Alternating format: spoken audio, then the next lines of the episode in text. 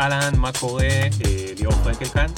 אני מתחיל להקליט את הפודקאסט הזה, האמת היא שאין לי אפילו שם אליו עוד, אבל הוא נולד היום בבוקר אחרי שקראתי כמה מאמרים בתחום משוגע, קשור לנושא שאני חושב שהמון אנשים צריכים לדעת עליו, אבל משום מה יש בו כל מיני מילים גסות כמו אה, מטבעות וירטואליים ובלוקצ'יין ומילים כאלה ש...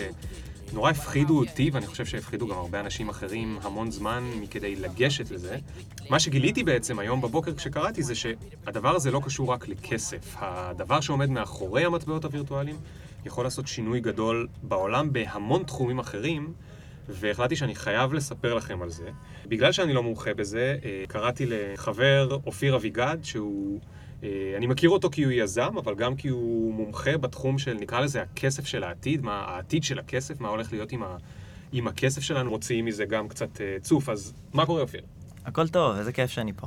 כן, uh, ממש שמח שבאת בהתראה קצרה, ואתה ממש תעזור לי להבין בעצמי וגם להעביר לעולם את הסיפור הזה. אז קודם כל, אני חייב שתסביר לי בדקה, במילים הכי הכי הכי פשוטות, מה זה לעזאזל הכסף הווירטואלי הזה, או הביטקוין, או ה... אני לא יודע, מה זה הדבר הזה שאנחנו מפחדים בכלל ללמוד עליו? אוקיי, okay. אז קודם כל, אה, צריך לעשות הבחנה בין כסף וירטואלי לביטקוין. היום הכסף שלנו הולך ונהיה וירטואלי יותר ויותר. אה, חברת אפל, יש עכשיו מוצר שנקרא Apple Pay, שאתה יכול לשלם באמצעות האייפון שלך. אה, בקרוב גם יהיה להם ארנק, שאתה יכול לשלוח לחברים שלך כסף. אז זה בעצם יהיה דולרים רגילים, הם פשוט בתוך ארנק. אז עכשיו הם וירטואליים, הם לא בכיס שלך והם לא בחשבון בנק שלך, אבל הם עדיין אמיתיים. גם PayPal מאפשרים את הדבר הזה. נכון. רגע, שנייה, איך הדולרים שלי בכלל עוברים לארנק של אפל? דרך הכרטיס אשראי שלך.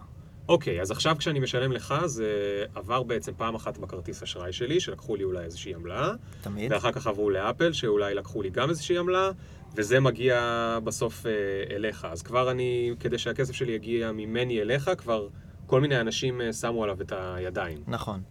אמ, תראה, התחום הזה הוא מאוד מעניין בגלל שיש הרבה כסף שאפשר לעשות מכסף, אה, אבל מה שבאמת התחיל את כל הפיצוץ הגדול בתחום הזה זה הביטקוין.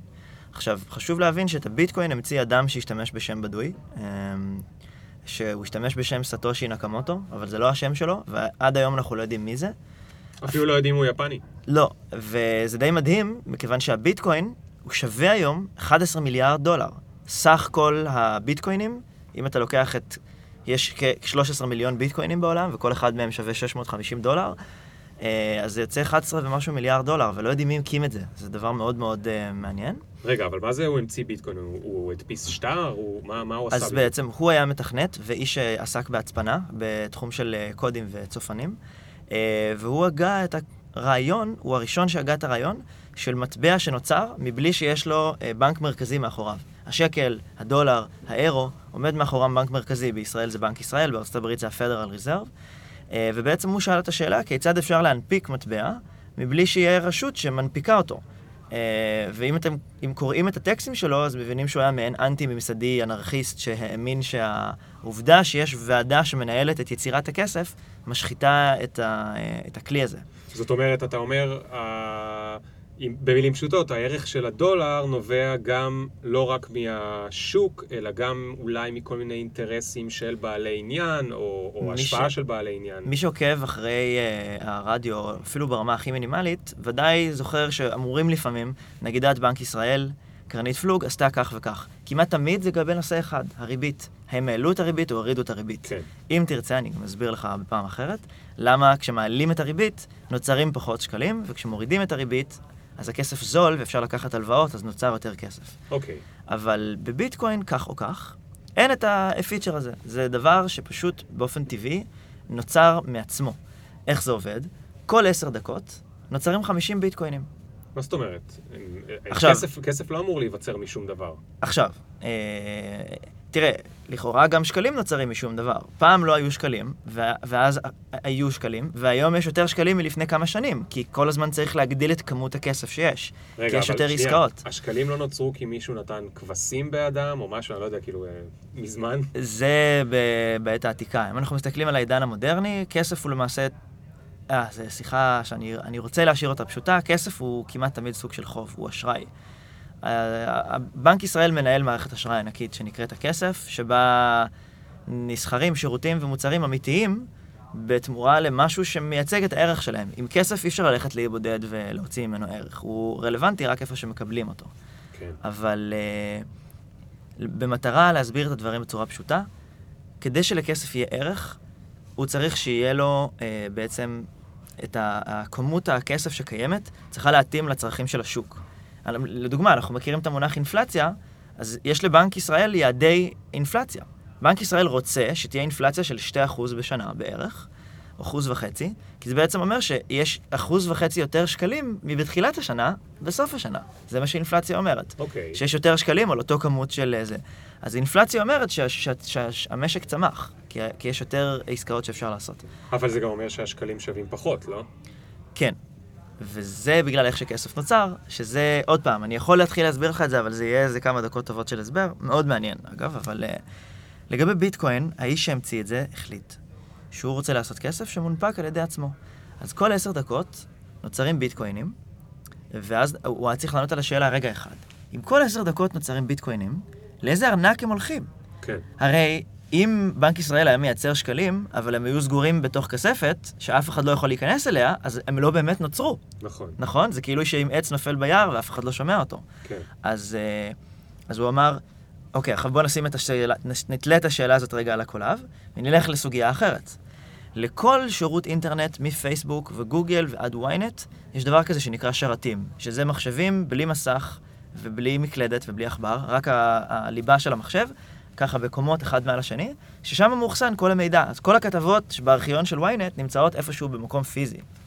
אז הוא אמר, אם אני כזה פעיל אה, אנטי-ממסדי, אה, על גבול האנרכיסט, ואני אייצר לי מטבע אנרכיסטי ביטקויני כזה, יבואו יום אחד הפדרלים ויחרימו לי את המחשבים, איפה שמאוחסן כל המידע שבו בעצם מתקיימת הפעילות. כלומר, הם, הם, הם לא רוצים שאתה תמציא מטבע שהוא מתחרה בדולר או במטבע נכון, אחר, נכון, ואז... שהם גם לא יכולים לשלוט בו, כי אין עליו אה, ועדה אוקיי, מפקחת. אוקיי. אין בנק מרכזי מאחוריו, אין מישהו לשים בכלא, ואפילו הממציא בשם בדוי. אוקיי, okay, אז אתה אומר, נגיד שהייתי מצליח לשכנע אנשים שהם יכולים לשלם בביטקוינים תמורת דברים אחרים. נכון. זאת אומרת שעכשיו הערך של הביטקוין תלוי באיזושהי כלכלה, אבל אין פה עכשיו את קרנית פלוג או את, או את הפדרל ריזרב מארצות הברית, שיכולים איכשהו להשפיע על הכלכלה הזאת. זאת אומרת, יש איזושהי כלכלה שהיא קצת באמת אנרכיסטית, זאת אומרת, כן. אין לה כן. את החוקים ה... דמוקרטים או קפיטליסטים או whatever אה, תקרא לזה שיש ל...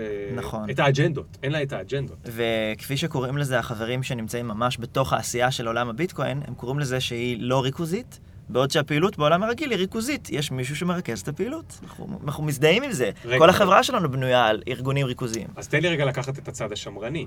אה, אם אני הצד השמרני, אני אומר, מה זה? זה מטבע שיכול להשתולל. כאילו, אם אין מישהו שהולך ומנווט את הספינה, אז המטבע הזה, הבחור הזה, אה, איצ'וקי צ'קו צ'וקו, כן. היפני האנונימי שהוא בכלל לא קיים, אה, יכול פשוט להחליט שהוא, למכור לכולם ביטקוינים, ואז להחליט שהוא מולטי מיליונר מהמטבע שהוא המציא.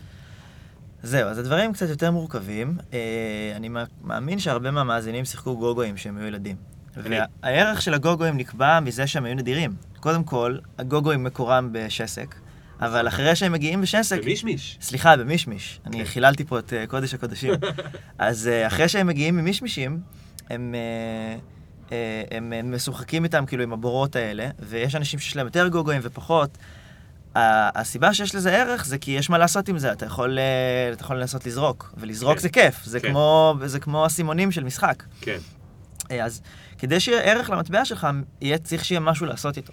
כן. אז אני אסיים את הסיפור השני עכשיו, ואז אני אחזור לסיפור הראשון.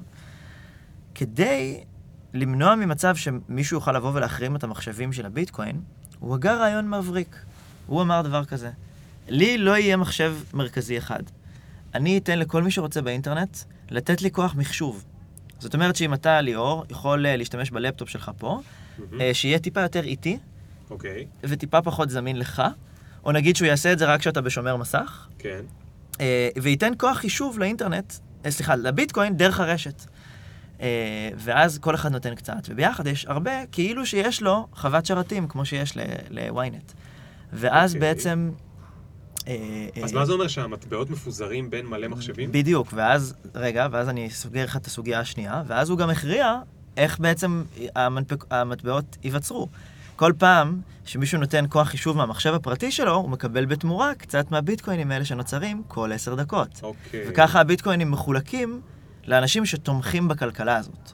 אוקיי. ואז בעצם יש לך תמריץ מאוד בסיסי, תרום כוח חישוב, קבל ביטקוין. Mm, בהתחלה זה היה מעין בדיחה של מתכנתים וחנונים שהיו סביב היצירה. ביטקוין הושק לעולם כפרויקט בפורומים של ווירדים כאלה, כן. בדצמבר 2009, וזה היה מעין משהו שממש אנשים מאוד משונים ו... ו, ו אה, אה, היו מתעסקים בתחום הזה, אנשים שממש מתמטיקאים ו- וכלכלנים אה, אנרכיסטים ו...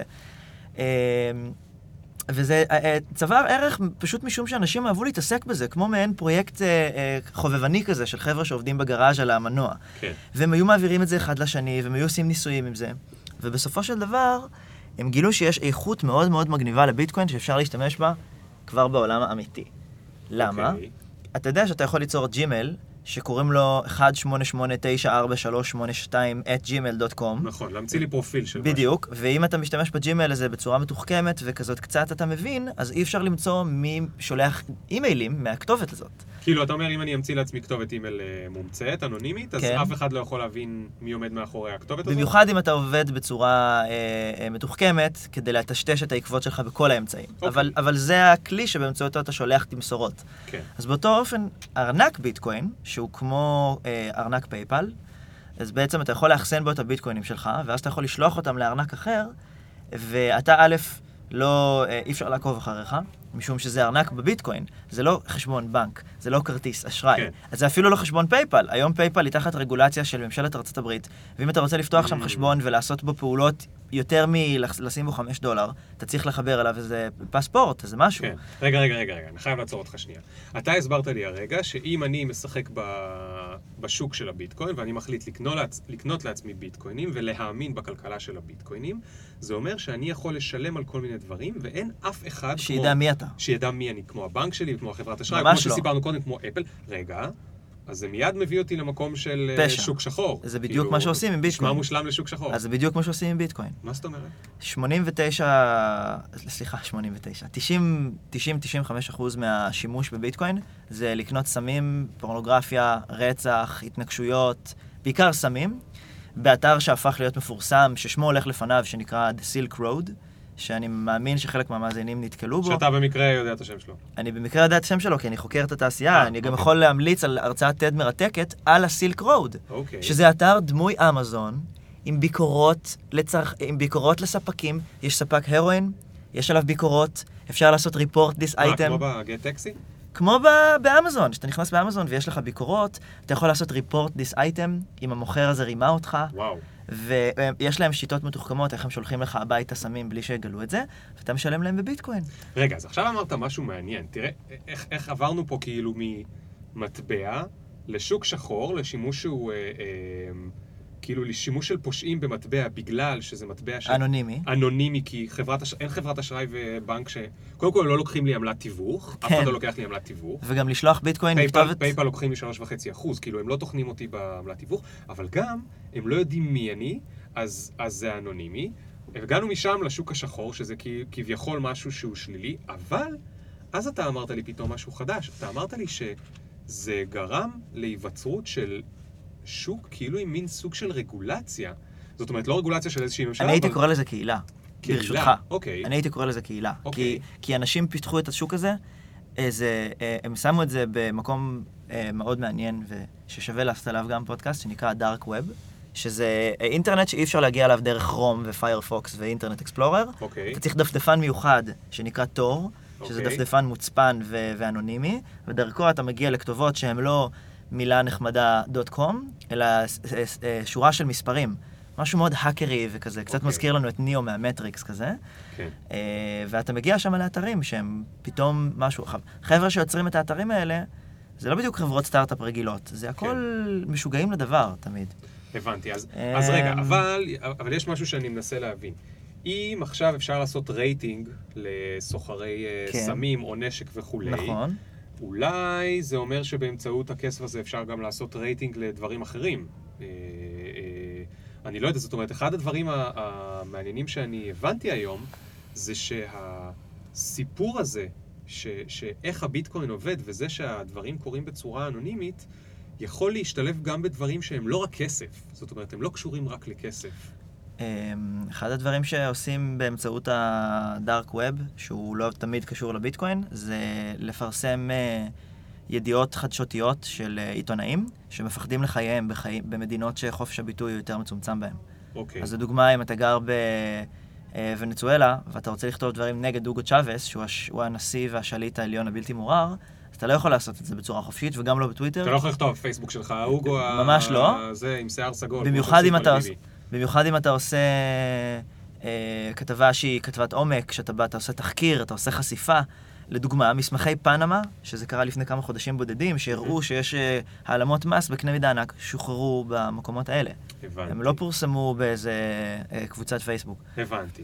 עכשיו, עכשיו, תגיד רגע, אז, אז מאחורי הביטקוין הזה עומדת איזושהי טכנולוגיה שלפעמים קוראים, קוראים לה בלוקצ'יין, אני לא רוצה להשתמש פה במילים גסות מדי כדי... שרשרת הבלוקים, בעברית יפה. שרשרת הבלוקים, אבל אני מבין שהדבר הזה יכול לשמש אותנו לעוד דברים חוץ מליצור מטבעות וירטואליים. כן. למה עוד יכול לשמש אותנו הטכנולוגיה הזאת? אז אה, אה, אני הסברתי קודם שהביטקוין עובד בצורה כזו, שהוא מקבל אה, אה, הפצה ואחסון ממאות אלפי אנשים ברחבי העולם, דרך המחשבים הפרטיים שלהם ואולי עמדות שהם הקימו בבית.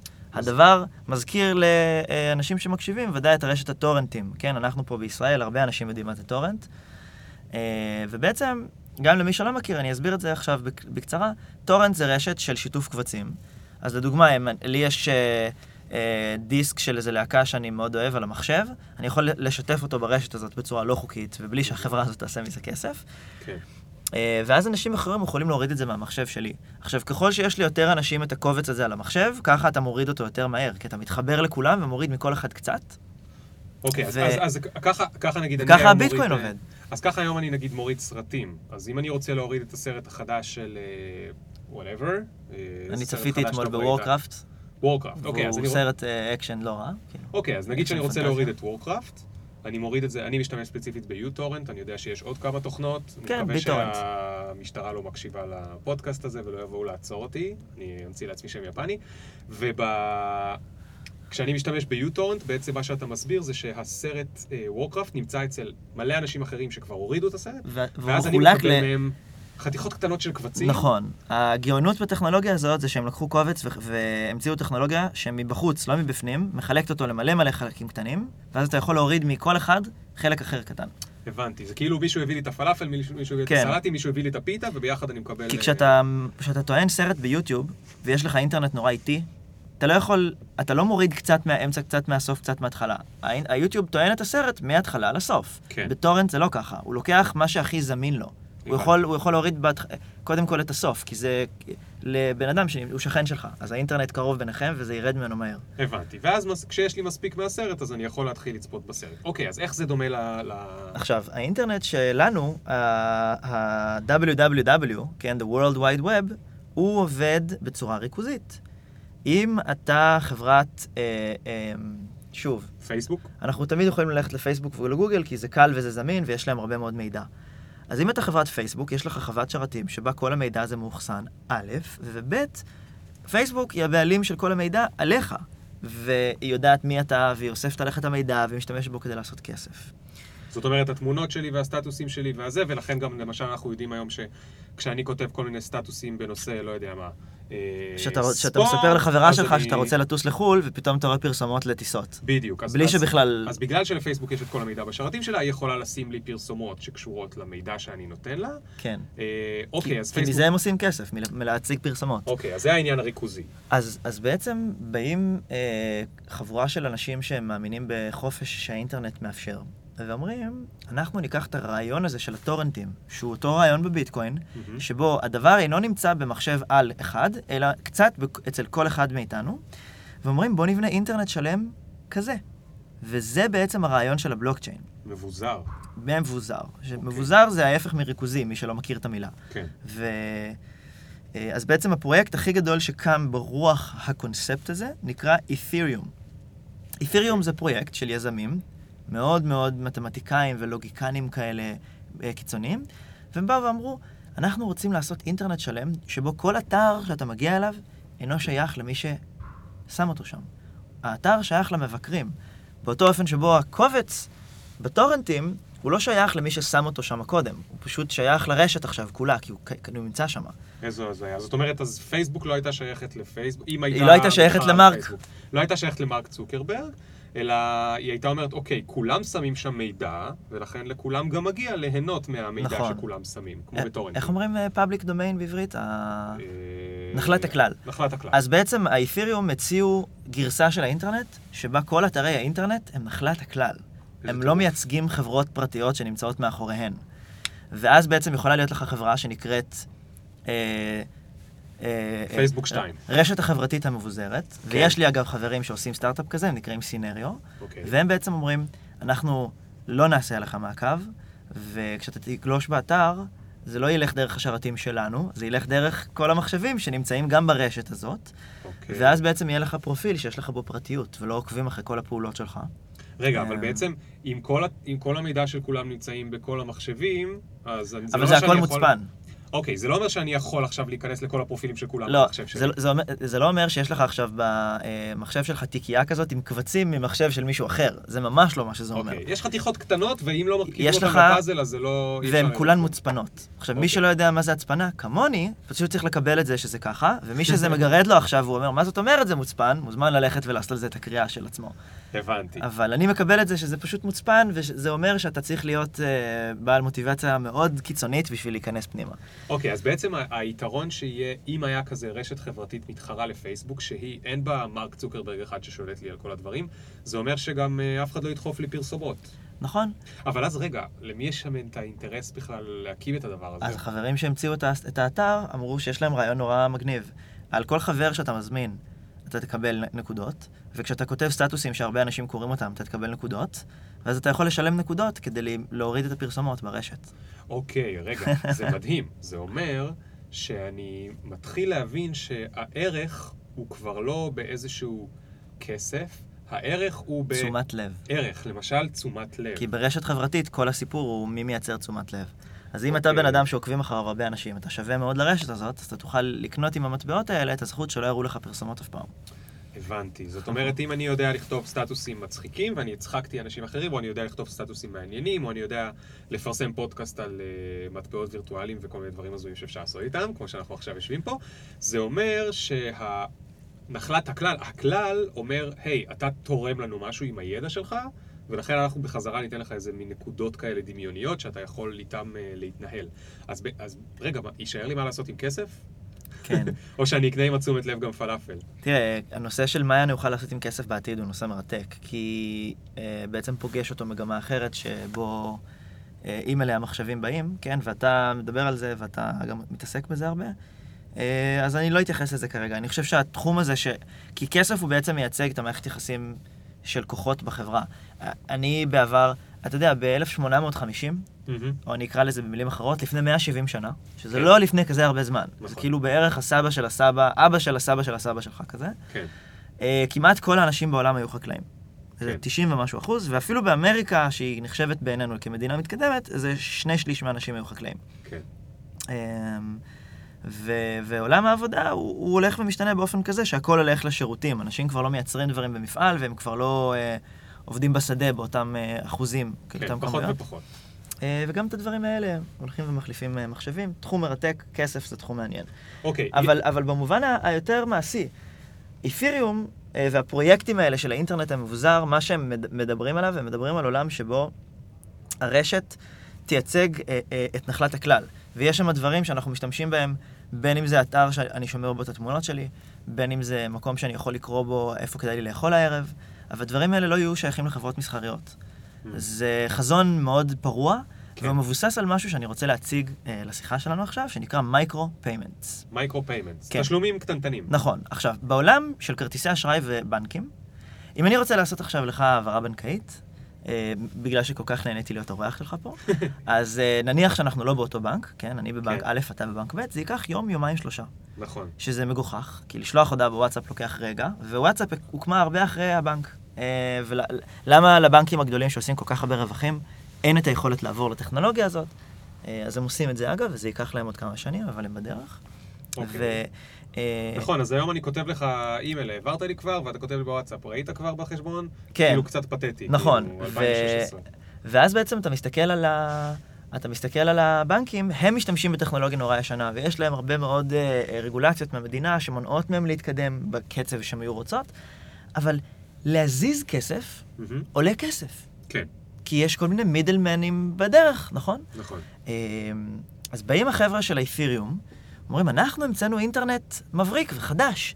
אתה יודע שלשלוח לשלוח ביטקוין מנקודה א' לנקודה ב' עולה שבריר של אגורה. אוקיי. שבריר אגורה. ואז הם אומרים, יש פה פתח. אה, זאת אומרת, אם היום, אם הבנק, נגיד שכל המאמץ של הבנק, אני מאבן אותו לעמלת שורה הזאת, כן? כן. אז היום נגיד שאם אתה שולח לי כסף, זה עולה לי נגיד 12 שקל. אתה אומר, החבר'ה של איתיריום באים ואומרים, עזוב אותך 12 שקל, זה נכון. עלול, אמור לעלות לך שבריר אגורה וגם נכון. לקחת שנייה. נכון, נכון מאוד, שני, שתי הטענות האלה. ואז בעצם באים ואומרים, אז תראה מה אתה יכול לעשות עם זה.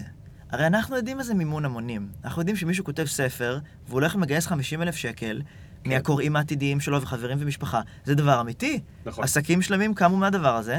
אז הם אומרים, למה שכל האינטרנט לא יעבוד ככה? איך האינטרנט עובד היום? כן. כל מקום שאתה גולש... יש פרסומות. יש פרסומות. והמפרסמים שילמו לאתר, וככה האתר חי. נכון. ככה כל אתרי התוכן עובדים, נכון. וכמעט כל מה שקורה באינטרנט זה תוכן, אה, אה חוץ מאי-קומרס, שזה פשוט למכור לך ישירות, וגם שם יש פרסומות. כן. אז, אז הם אומרים, אתה יכול לשלם על כל עמוד שאתה מבקר בו. ואם היית עכשיו באתר חדשותי וקראת שתי כתבות, אתה תשלם על זה משהו כמו שתי אגורות. כן. אז הארץ מבקשים ממני 15 שקל... אבל לא יהיה לך פרסומות. אה, הארץ מבקשים ממני 15 שקל לחודש, ואני אומר, לא רוצה לשלם, כי אולי אני אקרא שם רק כתבה אחת החודש, אז אתה אומר, במקום ש... pay as you go. כן, pay as you go, כאילו, אם קראתי רק שברירון מכל האתר הזה, הגיוני שאני אשל... אשלם לו שברירון אגורה. אבל את השברירון אגורה הזה, לא הייתי יכול לשלם להם כרטיס אשראי או בנק, כי לבנק או לכרטיס אשראי בכלל לא משתלם להתעסק עם העברה. עולה להם איזה שקל להעביר כן. את האגורה שלך. כן, אז, אז, אז הם בכלל לא נותנים לי אופציה כזאת. אז אם אני היום, אני היום נגיד בנוסקול, אנחנו מוכרים אה, שיעורים, אני לא יכול למכור חלקיק שיעור, כי... כדי שמישהו יעביר לי חלקיק שיעור, PayPal לוקחים לי מינימום של אה, שלושה דולר, לא זוכר, בייחוד אם הוא משלם לי מחו"ל. אז זה עוד עמלת אה, העברת מטבעות מדולרים לשקלים וכל הדברים האלה. והבן אדם אתמול, אתמול איזשהו אנדרו כאילו מזה, אמר לי, I'm a student, אה, אני רוצה לקרוא את השיעור שלכם. אין לי כסף לשלם את כמה שזה עולה, אני צריך רק שני שיעורים ספציפיים, אני יכול, ואני לא יכולתי ל... בסוף שלחתי לו את זה פשוט בחינם, אבל לא יכולתי להגיד לו, תשלם רק על שבריר. כי אני הייתי מפסיד יותר מפי... מהעברה נכון. מ PayPal מאשר מה שהייתי מקבל נכון. מאנדרו. אז התחום של micro payment אה, היה ממש בשוליים של השיחה של הביטקוין, והוא הלך ונכנס יותר ויותר פנימה.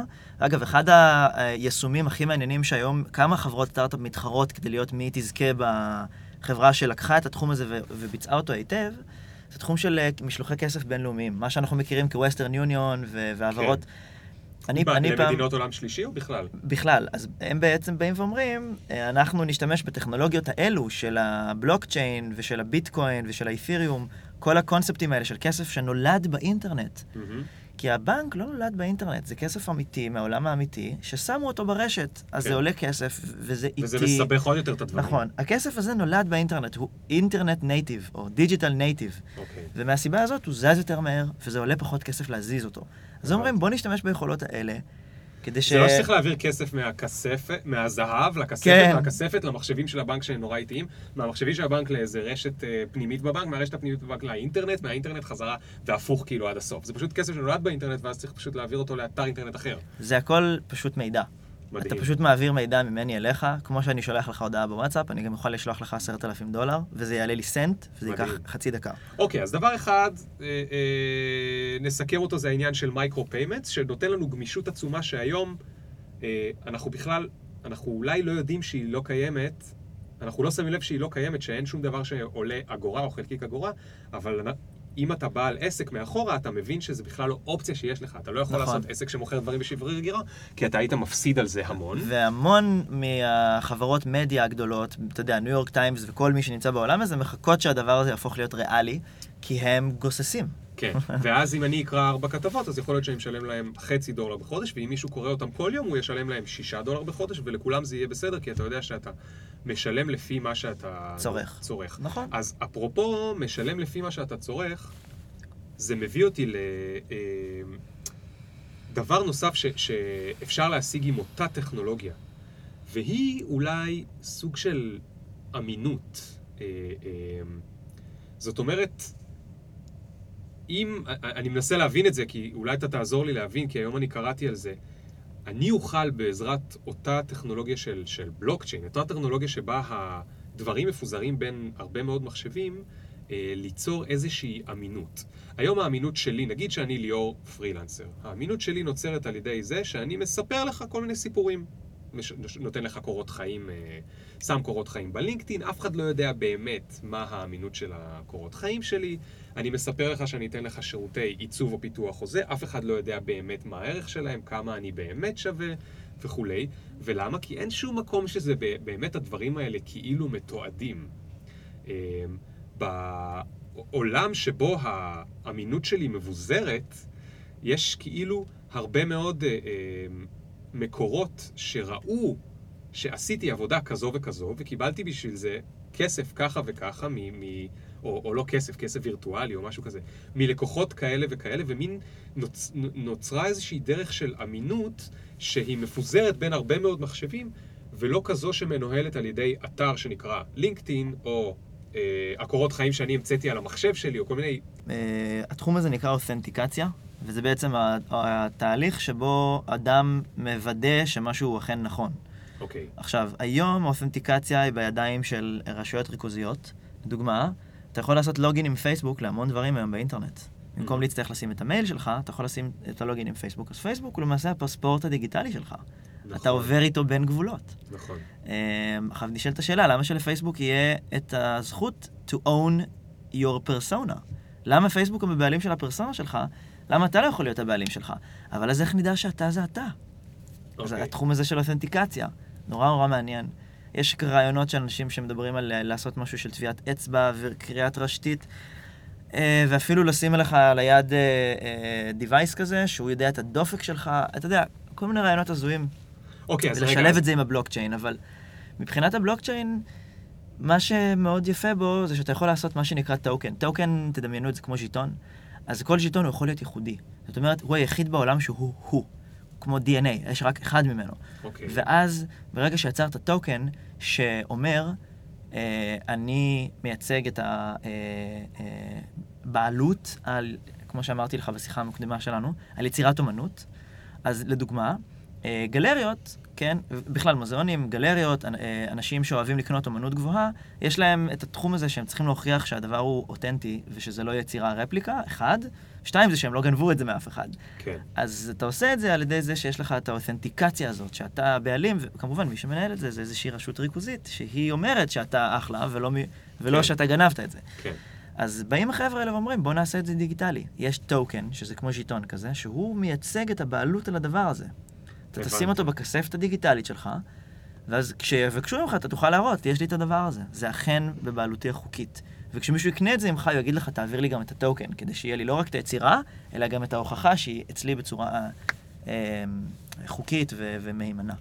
טוב, אני רק שם, אני חייב להגיד שאני שמח שעשו את אושן 11, 12 ו-13 לפני שכל המטבעות האלה נהיו... אה, אה, נפוצים, כי שם עוד היה אפשר לגנוב אומנות ולגנוב כסף מכספת, ו... ואולי כל הדברים האלה כבר לא כל כך יכלו לקרות אחרי שהכל יהיה כל כך מבוזר ומוצפן ו...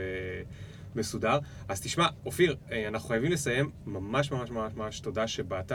עזרת לי להבין כמה דברים בסיסיים, אה, וכמו ששמעת, בכמה דברים אני עדיין מבולבל, אבל בגלל שפשוט השינוי תפיסה הזה ממשהו שהוא ריכוזי שהוא כל כך בסיסי בחיים שלנו, למשהו שהוא מנוהל על ידי כולם, כמו טורנט, זה, זה שינוי, זה, זה ממש פילוסופיה, זאת אומרת, זה שינוי תפיסה שצריך לעשות במוח, וזה מדהים עוד כמה דברים כנראה אפשר לחשוב עליהם, וכנראה אתה מכיר הרבה יותר ממה שאני יכול לדמיין, שנובעים רק מהשינוי תפיסה הזה, כאילו מישהו בא עם איזשהו טריק, והטריק הזה שבמקום שיהיה משהו ריכוזי הוא ינוהל באיזה 8,000 מחשבים, ועכשיו באים כל מיני יזמים ואומרים, בואו ניקח את הטריק הזה ונשים אותו על שוק האומנות, כן. על שוק האותנטיקציה, על כמובן על שוק הכסף, משם זה התחיל, אבל על עוד המון המון המון דברים, ואין סוף לדברים שאפשר לדמיין שיגיעו למקום הזה. אז המון המון המון תודה, אופיר אביגל, אתה השתתפת בפודקאסט הראשון, שאני אפילו לא יודע כמה ממנו יהיו ואיך קוראים לו ומה יהיה איתו, וזהו, טוב, כיף. יאללה, תודה. West side till I motherfucking die. Kevin got me thrown like I just got baptized. Running through the money, your money is all lies. Matter for the matter, don't matter, we all die. Grandfather told me things that I'll never forget. Told me feminine ain't bigger than respect. It's funny we don't honor the honest, we all lie. Pinocchio niggas and noses is all nine inches. Something like my dick is. Hit it when they mention. Did you get my mentions? Question, do you even fuck with a nigga like me? Will you bump me in about three days? Really? IDC. Cause every time a nigga talk, they KC. The big up picture. Fuck your filter. Me can't go run, but me can't repeat. No.